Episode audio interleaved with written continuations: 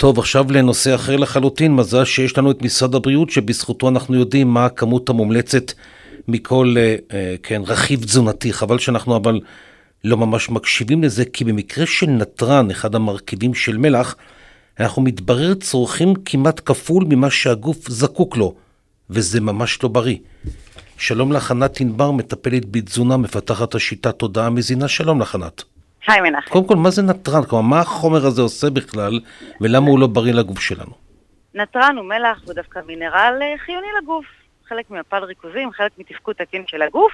נכון שבתזונה המערבית אנחנו צורכים ממנו אה, יותר, הרבה יותר, כמו עוד מרכיבים לא הכרחיים שאנחנו צורכים יותר, וכמו הרבה פחות מרכיבים חיוניים שאנחנו צורכים פחות. לפי סקר, יכול... כן, והסקר כן. במשרד הבריאות אומר שהצריכה המומלצת היא חמישה עד שישה גרמים ביום של נתרן, וכאן mm-hmm. בישראל היא כמעט עשרה גרם.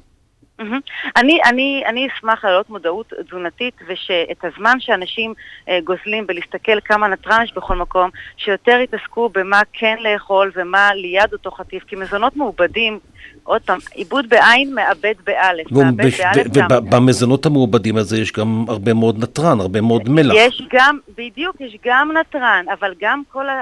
אה, בעצם הכיוון החדש שאומר לתעשייה לייצר עם פחות נתרן.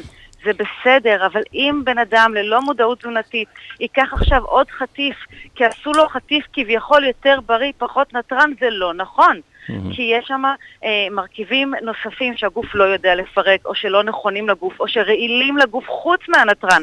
אז עכשיו עלו על הנושא של הנתרן, לא עכשיו, כבר שנים. אבל אנשים יודעים שנתרן לא טוב להם, נתרן מעלה לחץ דם בעודף וגורם לנזקים. אבל מה שחשוב זה לצמצם את מספר המזונות המעובדים ולהעלות, או ליד, לצד ה...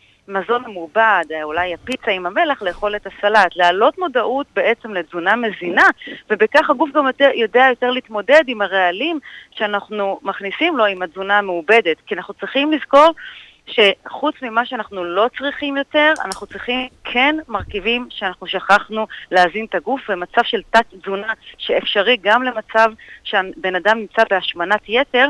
זה מצב חולני שמביא איתו מחלות כרוניות.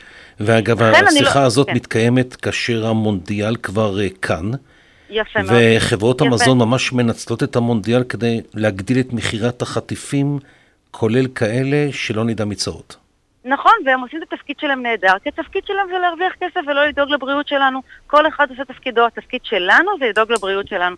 ולכן במונדיאל, אם יספקו לך אה, אה, מזונות מעובדים שעם פחות נתרן, אתה תאכל כביכול עם מצפון יותר נקי את החטיפים ותזלול, זה לא יזיק לך פחות. אבל אם ישאירו את אותם חטיפים עם הנתרן, שאתה תדע שהם מזיקים, אז תצרף ליד המשחקים את הירקות, או באמת במידה נכונה, פירות, אגוזים. ושתיית מים ולא שתייה ממותקת, או במינון את האלכוהול, אז התוצאות יהיו אחרות. מה גם שאת יודעת שמשרד הבריאות קבע שיש סימון מזון בריא, ואמרו שמוצרים שמכילים יותר מ-500 אה, מיליגרם נתרן ל-100 גרם מוצר, יוגדרו מזון מזיק ויסומנו באדום, מה שאגב לא קיים בינתיים.